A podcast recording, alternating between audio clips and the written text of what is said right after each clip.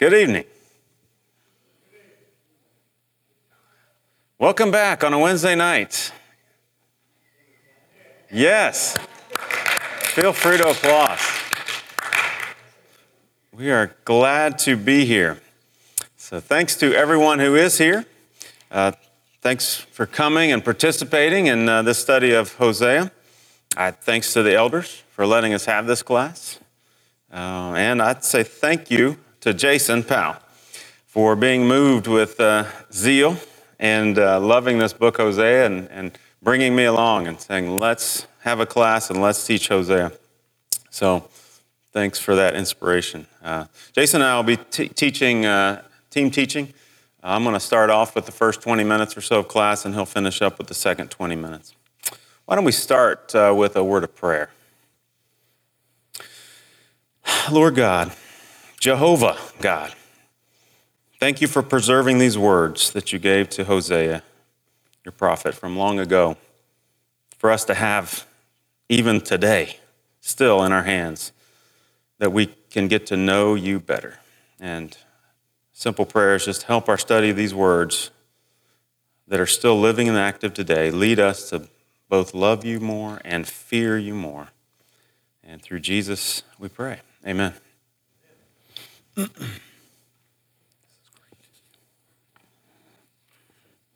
is one of my favorite things that we have.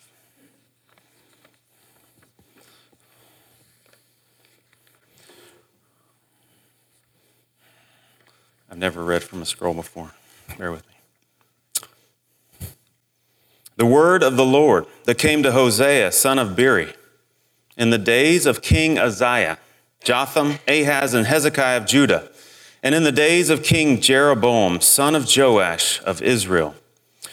When Jehovah first spoke through Hosea, Jehovah said to Hosea, Go, take for yourself a wife of whoredom, and have children of whoredom, for the land commits great whoredom by forsaking Jehovah. So he went and took Gomer, daughter of Diblaim, and she conceived and bore him a son. And Jehovah said to him, Name him Jezreel, for in a little while, I will punish the house of Jehu for the blood of Jezreel, and I will put an end to the kingdom of the house of Israel. On that day, I will break the bow of Israel in the valley of Jezreel. Pretty powerful start to that book. Pretty poignant words. Who is Hosea, the son of Beeri? We really know nothing about him outside of this book. But one thing we clearly know about him from this book is that he had huh, humble submission. It's been my, my favorite two words for the last year, hasn't it, Phil? Humble submission.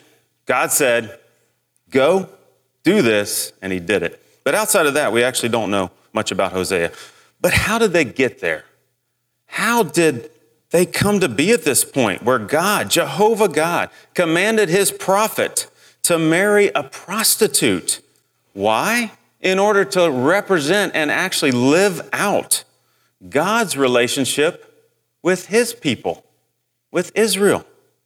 How did they get there? So let's set the stage for this book with a quick review of the historical context. Just there in verse 1, we just read that together. It lists some kings, the kings of Judah. These mainly give a timetable. Uzziah, Jotham, Ahab, and Hezekiah. Those four kings span the years from seven, about 792 BC to 686 BC, a little over 100 years for those four kings. Hosea did not work that entire time, but he overlapped with those kings. And probably in the years of 760 to 730 BC for his book, this, this revelation that we have. And so he's kind of in the middle of all those kings. But the kings of Israel are the ones that are the actual context for Hosea's message. Look who's named there Jeroboam, the son of Joash, king of Israel. We normally call him Jeroboam the second. He came to be king of Israel in 793 BC, and he reigned until about 753 BC. That was a time of prosperity and relative peace for the northern uh, nation of Israel, for that northern kingdom. And that was while Assyria was weakened. So when you put this in the context of, of the big world history, Assyria had suffered defeat. They'd had some internal strife. King was killed by his own generals, and things like that were happening. And so Assyria was weakened, and that let the northern kingdom of Israel and Jeroboam II have some peace and prosperity. They actually expanded their borders again.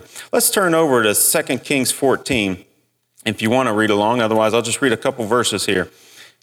This will maybe spark your attention. 2 Kings 14, verse 23 says, In the 15th year of Amaziah, the son of Joash, king of Judah, Jeroboam, the son of King uh, Joash, king of Israel, became king in Samaria and reigned 41 years. He did evil in the sight of Jehovah. He did not depart from all the sins of Jeroboam, the son of Nebat, which he made Israel sin. He restored the border of Israel from the entrance of Hamath as far as the Sea of the Arabah, according to the word of Jehovah, the God of Israel, listen, which he spoke through his servant Jonah, the son of Amittai, the prophet from Gath Hepher. For the Lord saw the affliction of Israel, which was very bitter. For there was neither bond nor free, nor was there any helper for Israel. Jehovah did not say that he would not blot that he would blot out the name of Israel from under heaven, but he saved them by the hand of Jeroboam the son of Joash. And so Jeroboam the second here, actually, even through the prophecy of Jonah, the only other thing we know about Jonah right there is that he promised that God was going to actually support and help Jeroboam restore Israel to some extent during this time. What other prophets are in this time frame? We have Jonah. Jonah's main work we, that we recorded is over in Nineveh when Assyria was down and weakened. But we have Amos, who's also in Israel around this time. We have Micah and Isaiah, who are in Judah.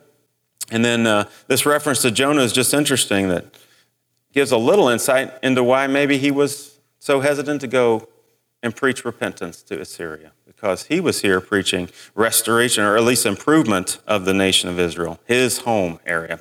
Okay, but that's Jeroboam the second. We have another king mentioned there in the first passage of Hosea we read. That's Jehu.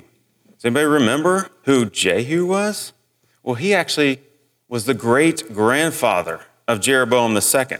This is his great great grandfather, four generations later. So Jehu, recall, was anointed by Elisha to become the king.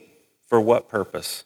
So if you want to flip over to 2 Kings 9, if you haven't read this history for a while, I sent this out in that email last week, but this is part of that history. Who is this Jehu that God refers to in this very opening passage?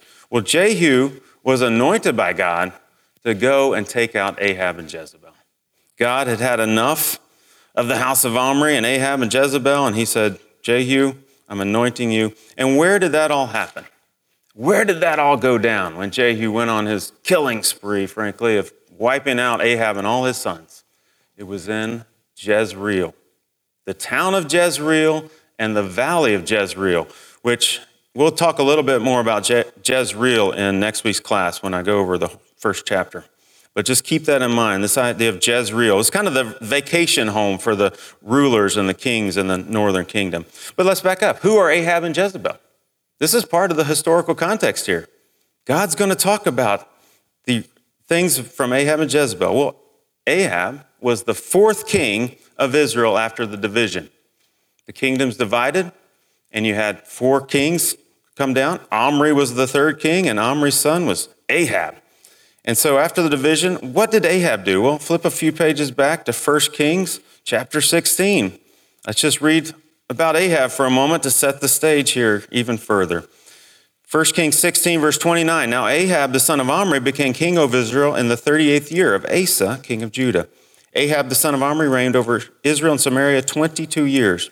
Ahab, the son of Omri, did evil in the sight of Jehovah more than all who were before him. It came about as though it had been a trivial thing for him to walk in the sins of Jeroboam, the son of Nebat, that he married Jezebel, the daughter of Ethbaal, king of the Sidonians, and went to serve Baal and worshiped him. He erected an altar for Baal in the house of Baal, which he built in Samaria. Ahab also made the Asherah. Thus, Ahab did more to provoke Jehovah God of Israel than all the kings of Israel who were before him. And so there's the legacy of Ahab. That's the one that Jehu was anointed to, to take out. And this is his great grandson, Jeroboam II, who's now on the throne when Hosea comes. Remember what happened with Ahab, right? Chapter 17 there? Elijah battling the priests of Baal, that great showdown on top of Mount Carmel when Elijah had fire come down from heaven. So we have this scene was set. But let's back up one more. So who is Jeroboam, the son of Nebat? Remember him? He was the one that God chose. God chose him to rebel against Rehoboam and take the northern kingdom away, right? So this is Jeroboam, the son of Nebat. So we have two Jeroboams here. And that's in 1 Kings 11 and 12. I'm not going to read those passages, but he was chosen by God to do this. And God promised him, if you read those chapters, God promised him to make him a great king and be with him and make him like David if he trusted him and followed him. But what was Jeroboam's first act when he became king? It seems. Did he trust God? No. He built the two golden calves. He didn't want the people from the north to have to go to Jerusalem. He thought he'd lose his power, so he built two golden calves at Dan in the north and Bethel in the south. Bethel, house of God, is what that means, is going to be referred to as Beth Aven in Hosea, so we'll see that a couple times. And that these gods represented what?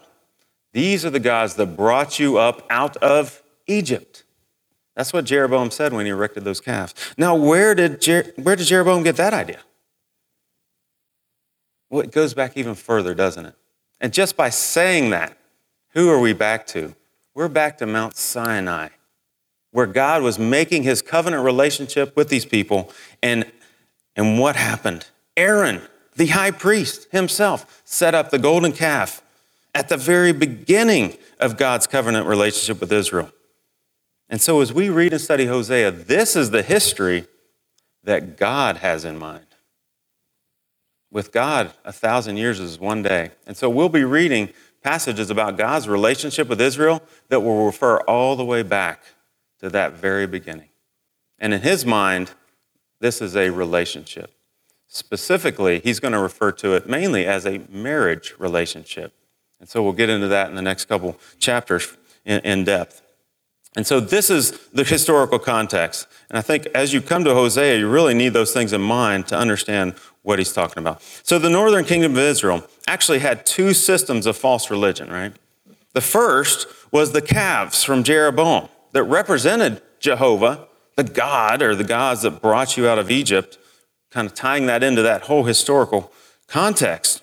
But that, that breaks command number two, doesn't it? Think of the Ten Commandments. Command number two is don't make any images of me.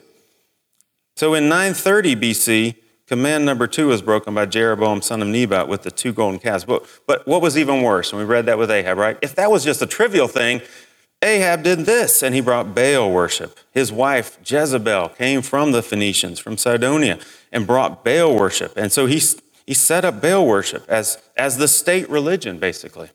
And so, what command does that break? Number one. and so, in 870 BC, roughly, we have another of the first two commands are broken by this, these two forms of uh, false worship. And so, this unfaithfulness and this disloyalty in worship led to both moral decay in society. If that's what you're worshiping and, and what your religion consists of, then morality will decay. And that's what they're experiencing. But it also led to rebellion against Jehovah's authority and trust. And so, trust is an interesting word because that's more of a relationship word, right? And so, God's going to talk about that. That it's not just God is God and He has the authority. It broke His trust and they lost their trust in Him and they lost that relationship with Him. And what does that lead to? Well, after Jeroboam II, where God gave them a reprieve, what happened next? It led to subsequent years of political decay and cultural crumbling with six kings in rapid succession. Uh, just on my notes, uh, Jeroboam II, 41 years he reigned, followed by his son Zechariah, who ruled six months and was killed, by Shallum, who ruled one month and was killed. Men- Menahem ruled 10 years and he paid tribute to Assyria. So Assyrian power came in during that reign. And then his son Pekahiah ruled two years. Pekah killed him and ruled for 20 years when Assyria began their conquest. And finally, Hoshea killed Pekah, and he ruled nine years until 722 BC, when Assyria finally came in and did what? Leveled the place, and everybody was taken away. And so the northern kingdom was almost completely wiped out, and everybody was taken off, and then foreign nations were brought in, which leads to the Samaritans, as we learn. So, so that's kind of the historical context there of what became of that. So that is what Hosea, the son of Beeri, steps into. Here he is, God's prophet. And what does God call his prophet to do? Back to our text. He doesn't say, go and stand on the street corner and proclaim this, does he? He doesn't. He says, go and marry a prostitute. Marry a whore. I'm just going to use the word whore. Sorry if that's offensive, but that's actually in a lot of the Bible translations. And that should be offensive to us because I think that's God, that's why God used that word, because it is offensive. But that's what he actually told his prophet to do. Why? To show the spiritual adultery and the spiritual whoredom that he has been living through as God in this relationship. And what's the contrast? So the proclamation is here's what you've done to me, but here's who I am to you. And so God, through Hosea, is going to contrast the spiritual adultery and prostitution of his people with his faithfulness and trust and loving kindness, loyal love. And so that brings us to my last point I'll make is this word, and it's such an important word in the entire Old Testament, and really in the entire Bible. It's Hesed or Chesed, C H E S E or H E S E. That's a Hebrew word that is almost impossible to translate with even two or three English words. That word is used multiple times in this book. That's an important word, Hesed, that means loyal love. It means steadfast, faithful love. It means faithful, loving kindness. It means loving mercies. And, and loving kindness is another translation. So we have all these things wrapped up in that. That's a really important word for us who have a relationship with Jehovah because in Exodus 34, 6 and 7, if you haven't read that passage recently, write that down. Exodus 34, 6 and 7, when God says, tells Moses, This is who I am, he actually uses that word twice to describe himself. And so this word hesed is a word that God takes on himself. Jehovah says, This is who I am. I am hesed. And that's that covenant devotion to this relationship. So that's the contrast that God's going to set up, that He's going to not only proclaim in Hosea, but He's going to make Hosea live it out in his life as he proclaims that. Turn it over to Jason.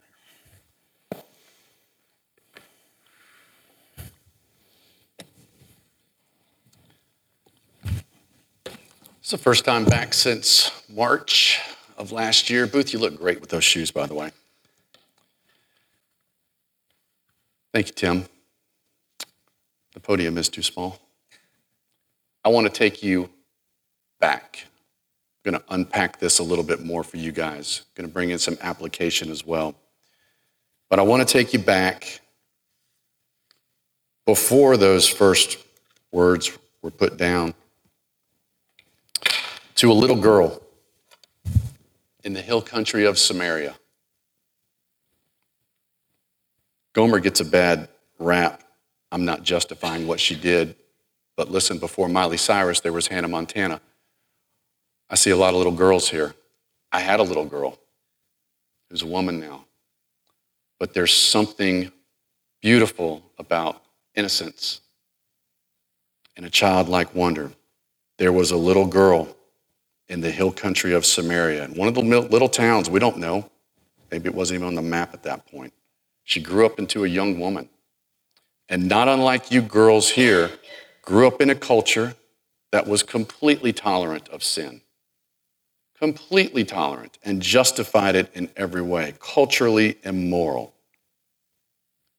She was innocent at one point, but that culture, it made it easy for her to become the woman that we read about in this scripture. But she met a young man. I don't know how old they were. They were young, just like all of us were at some point when we fell in love. Young love. We've seen it. It's one of the greatest stories throughout all the world. And they literally fell in love together. Hosea and Gomer. Ladies, next time you think you're having a bad day, no one in here is named Gomer. You're fine. But they fell in love literally. And I don't think it's stretching the imagination too much to say that they fell in lo- madly in love with each other. There's no reason to think they didn't. We were all madly in love with the spouse that we ended up marrying. And then, for some unaccountable reason, again, these people came out of Egypt. You talked about they were quick in their relationship. She went horrible as an adulteress, early, most likely, in their relationship. And then after that, if it couldn't get any worse, resorted to the oldest profession in mankind, became a prostitute, literally. I'll make money using my body. Unbelievable. And I can only imagine the first time Hosea found out the brokenness that he had. Broken hearted, shame filled soul, devastated as a spouse, devastated as a lover. Every one of us know people going through this right now. It's nothing new. And I'm sure, putting myself in Hosea, I'm thinking, I got recourse, I got a legal leg to stand on. You're dead. And I can kill you, and I'm going to kill the guys that you've been sleeping with, too. And I've got a legal leg to stand on with that under that Mosaic law. And he could have brought her before the elders of that town, and he would have been justified in everything that he did. Demanded the law be enforced. I want it enforced. You've done worse than adultery. You've gotten pregnant by other men. What? And you expect me to raise these kids and take you back? He would have been justified. And it's an amazing story of grace. I've got a soft spot as a person who's been forgiven much. You think, what am I going to do? Throw a rock at her? Who's going to do it? Gomer, by grace, may have heard something. It reminds me of the woman that we read about in Luke chapter 7 that came in with the alabaster flask and just wept from behind the feet of Jesus with her tears on her feet, on his feet, with her hair. And I can hear Hosea saying, I, I see you weeping. I hear, I feel your tears of sorrow upon my feet, your humility. I've, been waiting. And just like our Lord, who's willing to wait, I'm waiting for you. Come home with me. He's not slow in keeping his promises, and I'm not going to be either. Come home with me. And I always chuckle when I say, Gomer, come home in peace. For your faith has saved you, and I have loved you with an everlasting love. And I'm jealous for you. I've drawn you with loving kindness, and I have bought you back from myself. Return to me, and I will restore thee. It's a beautiful ending. We could stop right there and say, wow, that was a great, but you know, chapter one kind of sums it up, and then it gets, it's rough for a while. Before that restorative and joyful end, there is suffering, there is sorrow, there is extreme loss. Don't forget here, Hosea is talking about Israel, and specifically the northern 10 tribes here. He does mention Judah. There is a collective you know, it's all of you guys have been horrible to me, but specifically represented by Gomer, Israel to the north. Your guilt and your sin, you're dead. And Judah, you better pay attention because you're next. Take heed, you are not exempt. Israel first, though. Remember this there's really about twofold things with these people and their faithlessness a complete rebellion against all constituted authority, whether it was men or God Himself. Complete rebellion. Talk about what Tim just talked about. I mean, rapid fire, succession. Think if that's how we change political parties is most guns, uh, you just wipe blood, touching blood. Horrible. Killed the prophets, killed the kings, killed the princes. No regard for life or law. And then number two, in their dependence on themselves. Israel thought, hey, everything that we've got, everything that I've got, I've done this. Look at what I've created. Their dependence on themselves, and then their dependence on foreign alliances. Crying to Egypt to the south, crying to the very people that were going to end up taking them out Assyria, playing both Egypt and Assyria against the middle, trying to make deals here and there. A little dove that flits from flower to flower. Your loyalty, Israel, it's like the morning dew. It is quick to evaporate. And you look at and you say, let's consider what are the causes of faithlessness to this level. And it is not hard, and we'll touch on this later, to look around at our own country and go, wait, is Hosea writing to them or us? Yes. You consider the causes of the faithfulness. You got corruption with the priests, and the false prophets were in league with them. The church has done more to bring reproach on itself over the course of history than anything that the world could do. And you had the church here, the corruption going on. And then you had the corruption of worship. Tim touched on this. The two things. You had a great intention with the calf. That's culturally, doesn't make sense to us. I love my calf, medium rare, right here. I'm not worshiping, but they were they come up in a different time. So you had that corruption, and they're worshiping Jehovah through this bull. And then you've got just the pure evil that Baal worship was on so many levels. Those two things coming full harvest in the nation Israel. You cheating spouse, cheater. Here's your theme and here's your message of Hosea. Simply put, the righteousness of Jehovah, it is greater than our propensity to sin. Thank goodness that God is love, relentlessly pursuing us, always from the beginning, in spite of our stubbornness. Hosea is going to touch on that. I think I get to talk about the stubborn heifer. What a great insult. You stubborn heifer. Stubbornness, stiff necked buzzards. It's ridiculous. And then the doom of a nation that leaves God out. First, because of the religious decay, and then you've got all the moral and political decay. And again, boy, does that sound familiar? yes, we are Israel. Now, here's a side note. See Gerald? Holden here? We're going to a little side note. This is a lovely man to study with, by the way. Most of uh, this is Mr. Gerald, thank you. Totally plagiarizing, but I'm footnoting you, so it counts. Thank you so much. But thank you for your time so much. We really appreciate you um, sitting with us for so many times. But here's a side note. When you're reading this, you're going to notice in Scripture, you're going to see the capital L, capital O, R, D, Lord. And what we want to encourage you to do with us is when you're reading that, listen, the Jews wouldn't even say the name of the Lord. They wouldn't even say Yahweh.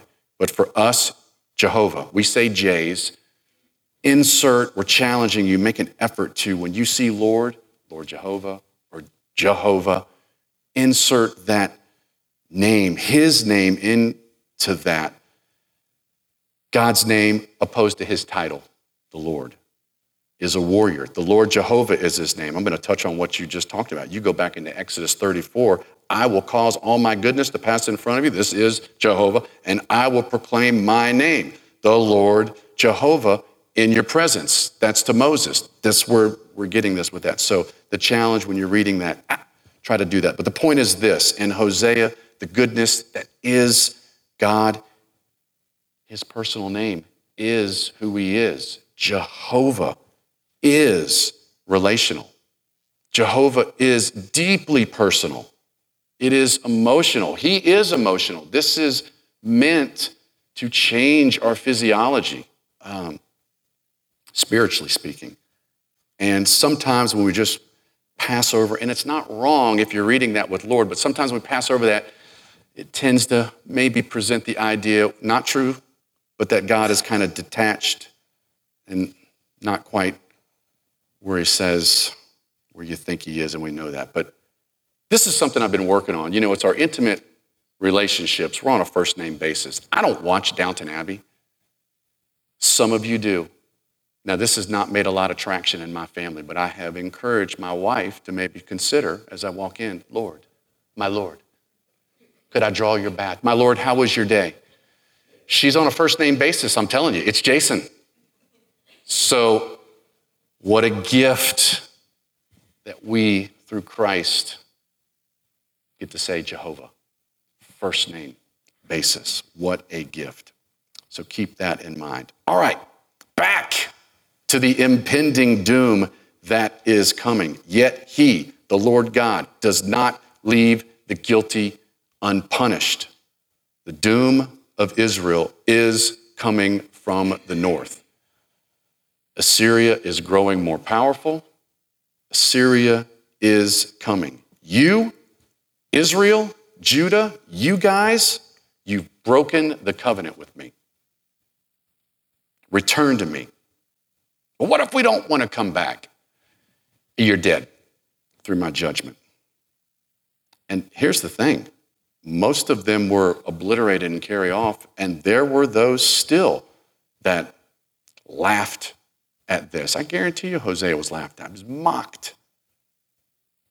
But there is hope beyond the judgment.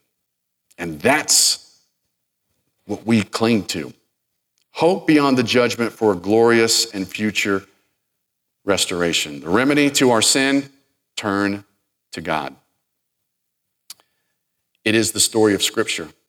Literally, we see this cycle of sin sin, repent, you come back, all throughout every book. The cycle of sin. We know this. The other thing we'd like for you to really grasp and understand is this concept of restoration. It's not to say that salvation is not correct, but we really want to bring home that idea of return in terms of what Israel's supposed to do return to me. And then the idea of what Jehovah will do once they do that. I will restore you. Return and restoration. You'll see return, turn back. It's over 20 times in this book. Turn back to what God is righteousness, justice, loving kindness, mercies, faithfulness. This is who He is. You were talking about Hesed. If you say that properly, and in a COVID totalitarian world, you can't, but it's a Hesed. It's a deep, guttural sound. We don't even talk that way. It's like a Klingon coming out. But it is a deep from the depths, this idea of who he is, that being Jehovah. Hesed, loyal love, a determined willingness to love us. He's obstinate, the Lord, for our love. Thank goodness. And you touched on this as well, Tim. Understand the personal relationship of us, but with this nation. Think marriage. It's intimate, it is personal, it is as exceedingly close as you can be. Keywords, uh, this, this word's used all throughout Ruth as well. So it's not new to Scripture.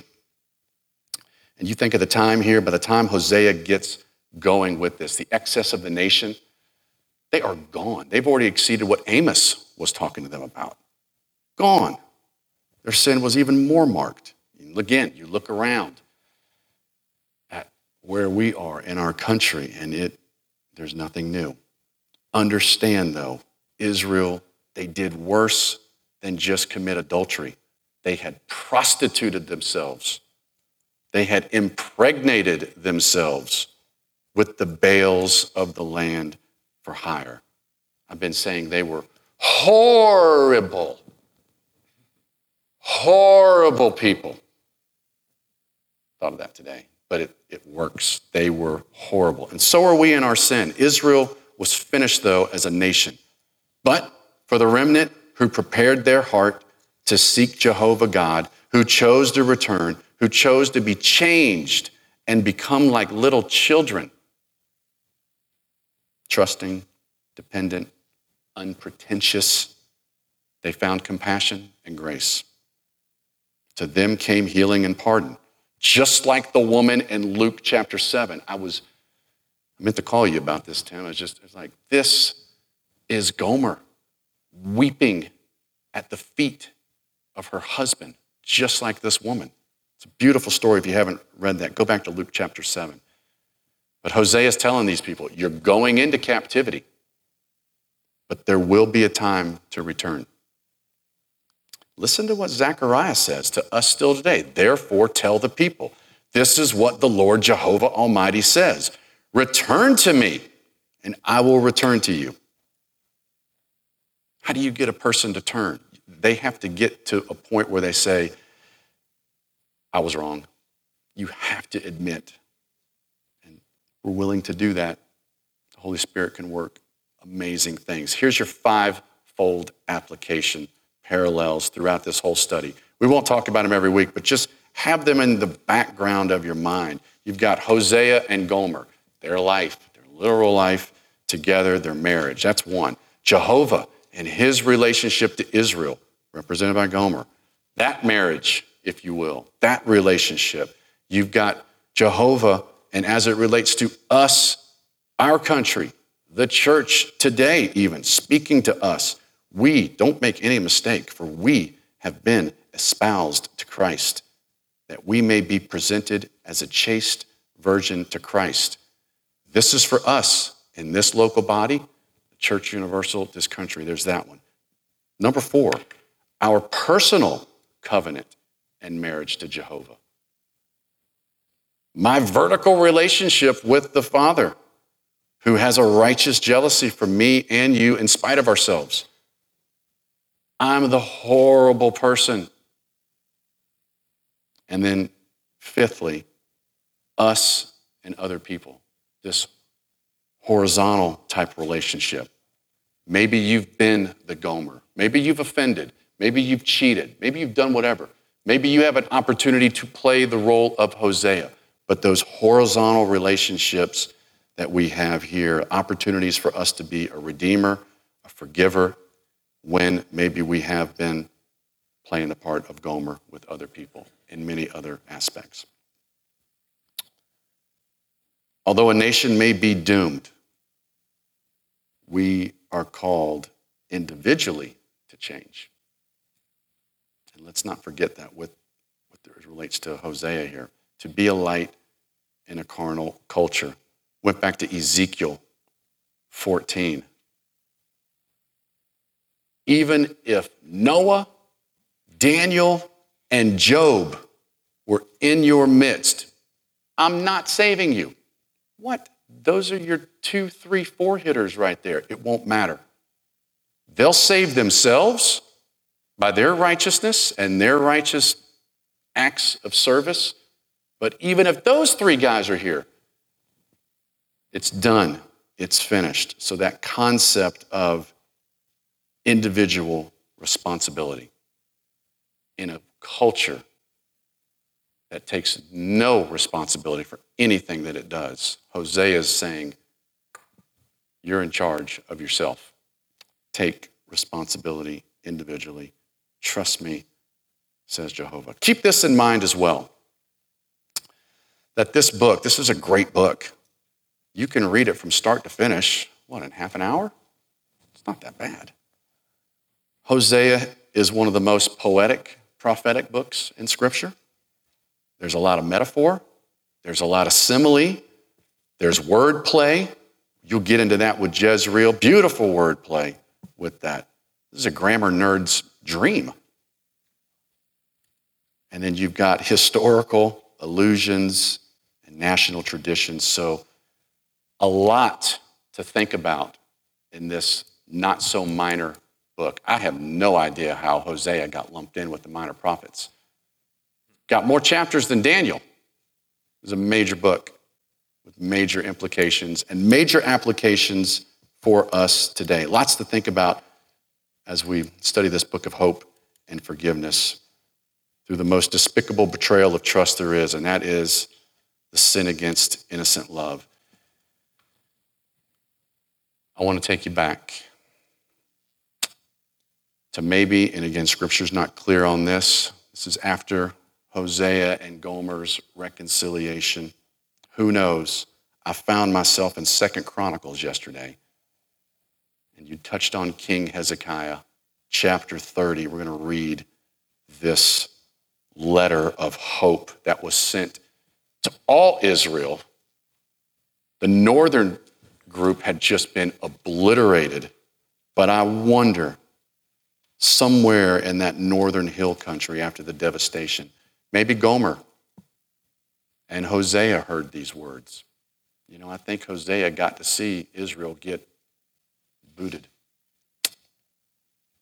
It's come back to return to Jerusalem, to return. This is Hezekiah, and celebrate the Passover with her husband and her God.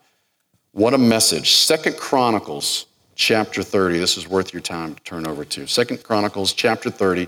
We're going to start about midway through verse 6. And this is going throughout all of Israel and Judah. Hezekiah says, O sons of Israel, return to Jehovah, God of Abraham, Isaac, and Israel, that he may return to those of you who escaped and are left from the hand of the kings of Assyria. Do not be like your fathers and your brothers who were unfaithful to Jehovah God of their fathers, so that he made them a horror, as you see.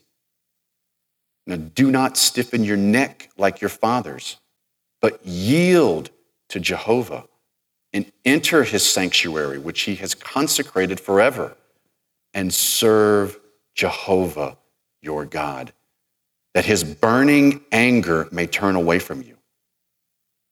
For if you return to Jehovah, your brothers and your sons will find compassion before those who led them captive and will return to this land.